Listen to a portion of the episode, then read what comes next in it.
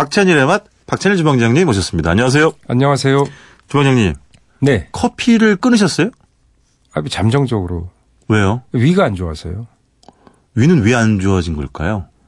어, 커피를 마셨어요. 뭐, 아, 이런 명쾌한 논리라니. 근데 예를 들면 주방장님은 뭐 이렇게 어, 아침에 일어나면 커피를 마셔야지 잠이 깬다거나 아니면 네. 어, 밤에 밤늦게까지 일을 해야 할 때 각성제로 네. 커피를 꼭 먹어야 한다든지 이런 게 있었나요? 그 습관이 있었죠. 네. 효과도 물론 있죠. 각성 네네. 효과가 있으니까. 그 첫 번째 그 고등학교 때 네. 밤새서 공부하자 친구 셋이 모여갖고 예.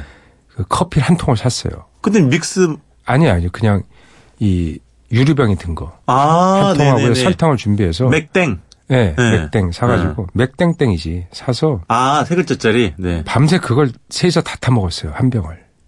내 생각엔 한 300g 내지 400g 정도 되는 거예요. 와. 두통 때문에 가서 시험지를 보는데 시험지가 안 보이는 두통 때문에 블랙으로? 프레임이랑 설탕 안 타고요? 네. 설탕 타고요. 설탕 프레임은 안 타고. 예, 그냥 설탕만 타서 야.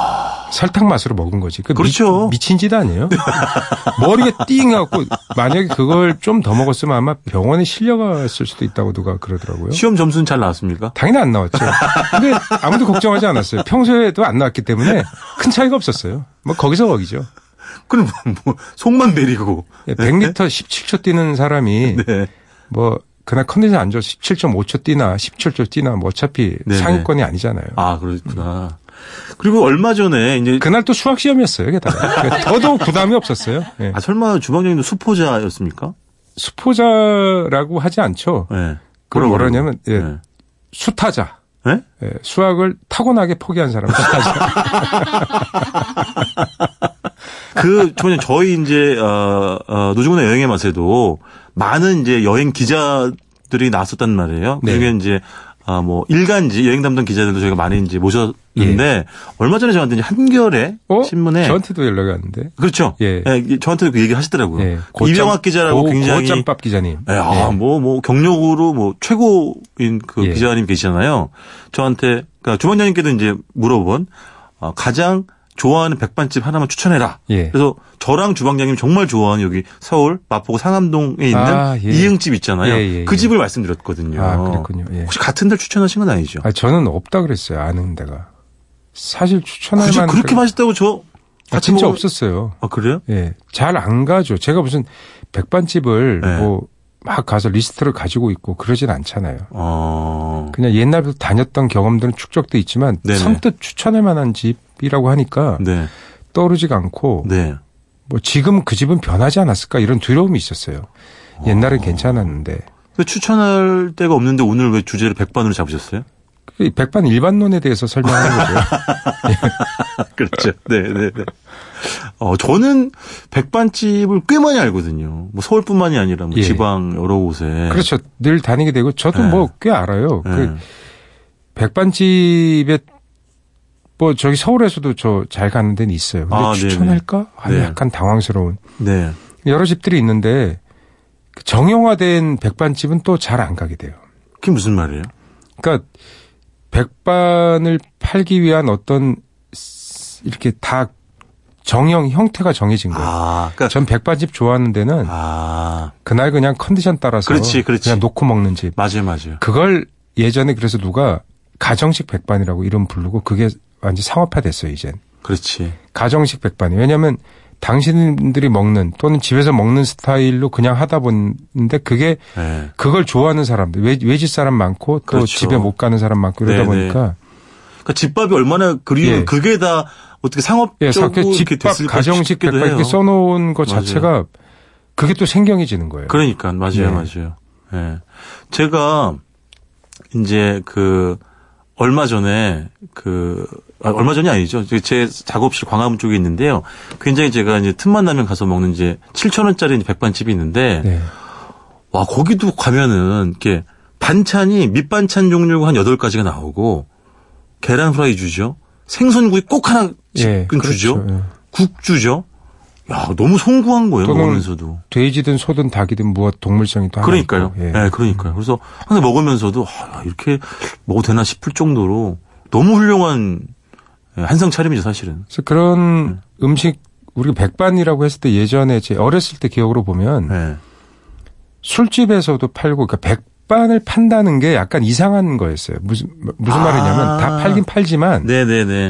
그게 무슨 메뉴야?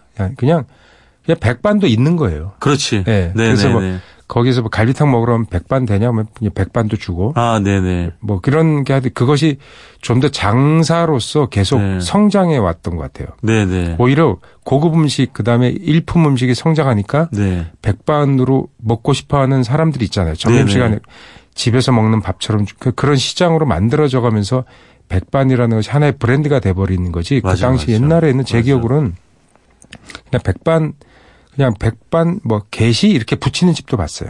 에? 예, 그냥 식당에서 아. 예, 백반이란 걸 잘 안 팔았다는 거죠. 네네. 사 먹는데 이런 거예요. 사 먹는데 집에서 먹는 걸 왜 먹어? 그렇지. 그런 원래는 그렇지. 정서가 좀 있었어요. 맞아요, 맞아요. 사 먹는다는 건 사 먹는 거 다운 음식을 먹으러 가는 거죠. 맞아요, 맞아요. 그때 외식을 할 때 그 중국 식당이 잘 됐던 건 밥을 뭘 먹어? 아, 나보면 짜장면 먹어야지. 그치. 별난 거. 이런 아니 무슨 요리 하나 먹어야지 예, 이런 개념. 이런 개념이 있었어요. 예. 야 만두국 먹어야지. 집에서 잘 못 먹는. 예, 그렇죠. 거. 갈비탕 먹어야지. 그렇지. 음. 그래서 거기서 백반이란 개념은 약간 약했던 것 같아요. 맞아요, 맞아요. 그냥 국 하나 주는 거잖아요, 원래. 네네. 네. 찌개도 아니고 국을 그냥 주거든요.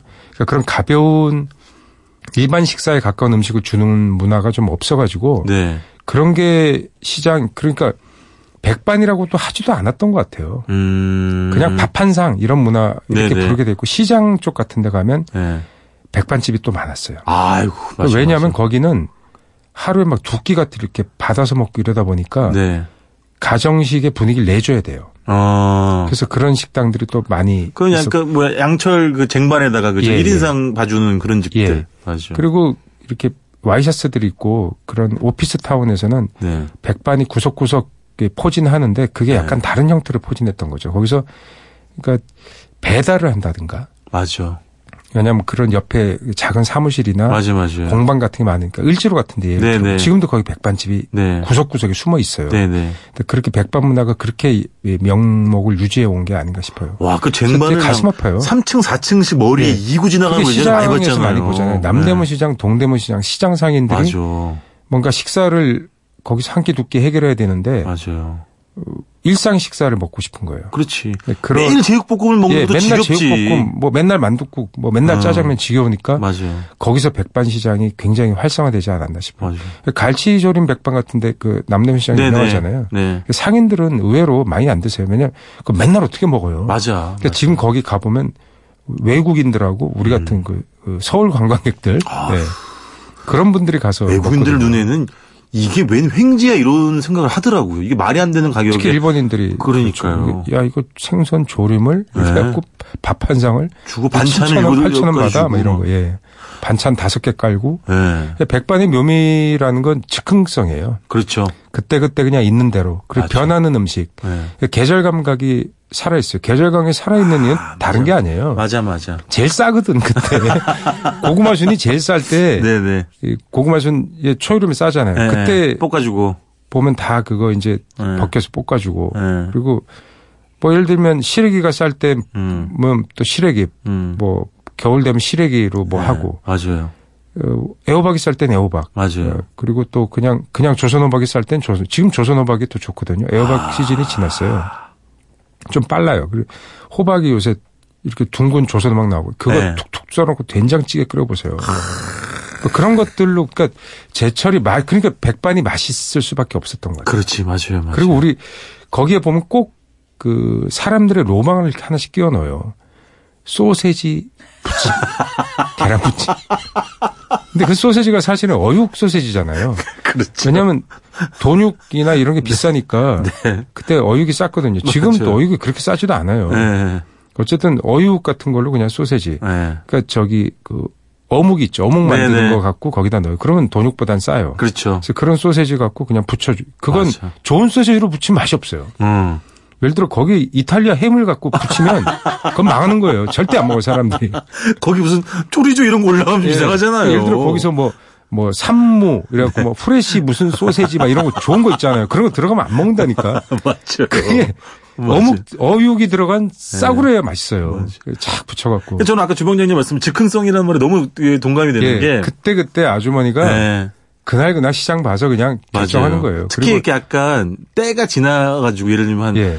점심 장사 좀 지나가지고 뭐 1시 반 2시쯤 뭐 네. 이때쯤 갔는데 마치 어머니가 그날 준비한 무슨 메인 식재료가 있는데 예. 그게 떨어져. 그럼 이제 어머니가 얘기를 하죠. 아, 어떡하지. 오늘 사실은 뭐 준비한 게 있는데 떨어졌는데 보니까 뭐 요거 조금 있는데 요거 하나 붙여줄까 하면서 예, 이게 그렇죠. 뚝딱 만들어주는 거. 아. 그게 예를 들어 손님이 막 몰려오면 그 어떤 특정 메뉴가 더 주세요가 있잖아. 그렇지. 맞아요. 그게 만약에 그 식당 용어로 빵꾸 나면 아, 그렇죠. 떼워야 되잖아요. 그렇죠. 거기에 대한 보관을 다 갖고 계세요. 아, 그러니까. 그러니까 갑자기 네. 뭐 미리 저 냉장해둔 멸치볶음이 나온다든가 네네. 갑자기 계란 프라이가 하나 나온다든가 네네. 그럴 때 뭔가 이제 펑크가 났을 때인 거죠. 네네네. 네. 그럴 때 어머니가 그때 즉석에서 뭔가를 메우면서 메워주면서 아 미안해 이러면서 그래 미안하다 그래요. 그러니까. 그러니까. 옆 상하고 반찬이 달라지거든요. 네네. 근데 그걸 주는 게 더 맛있어. 맞아. 이렇게 펑크 나서 이렇게 때우는 게 나와요. 그리고 전날 팔다 남은 것을 네. 어떻게 또 가공할 수 있느냐. 그렇지. 예, 팔다 남은 것을 또 다르게 약간 해서 주시거나. 네네. 그리고 꼭 고정 메뉴가 있어요. 네. 그 두 가지 고정 메뉴가 있는데 네. 그건 싸지만 사람들이 좋아하기도 해요. 어떤 거요? 어묵 볶음 콩나물. 아, 그거 꼭 그건 들어가. 뭐, 네. 그거 안 들어가면 안 돼. 그건 뭐, 올타임 메뉴죠. 옛날에 네. 콩자반에 많이 들어갔거든요. 네, 네. 그래서 콩자반을 안 줘요.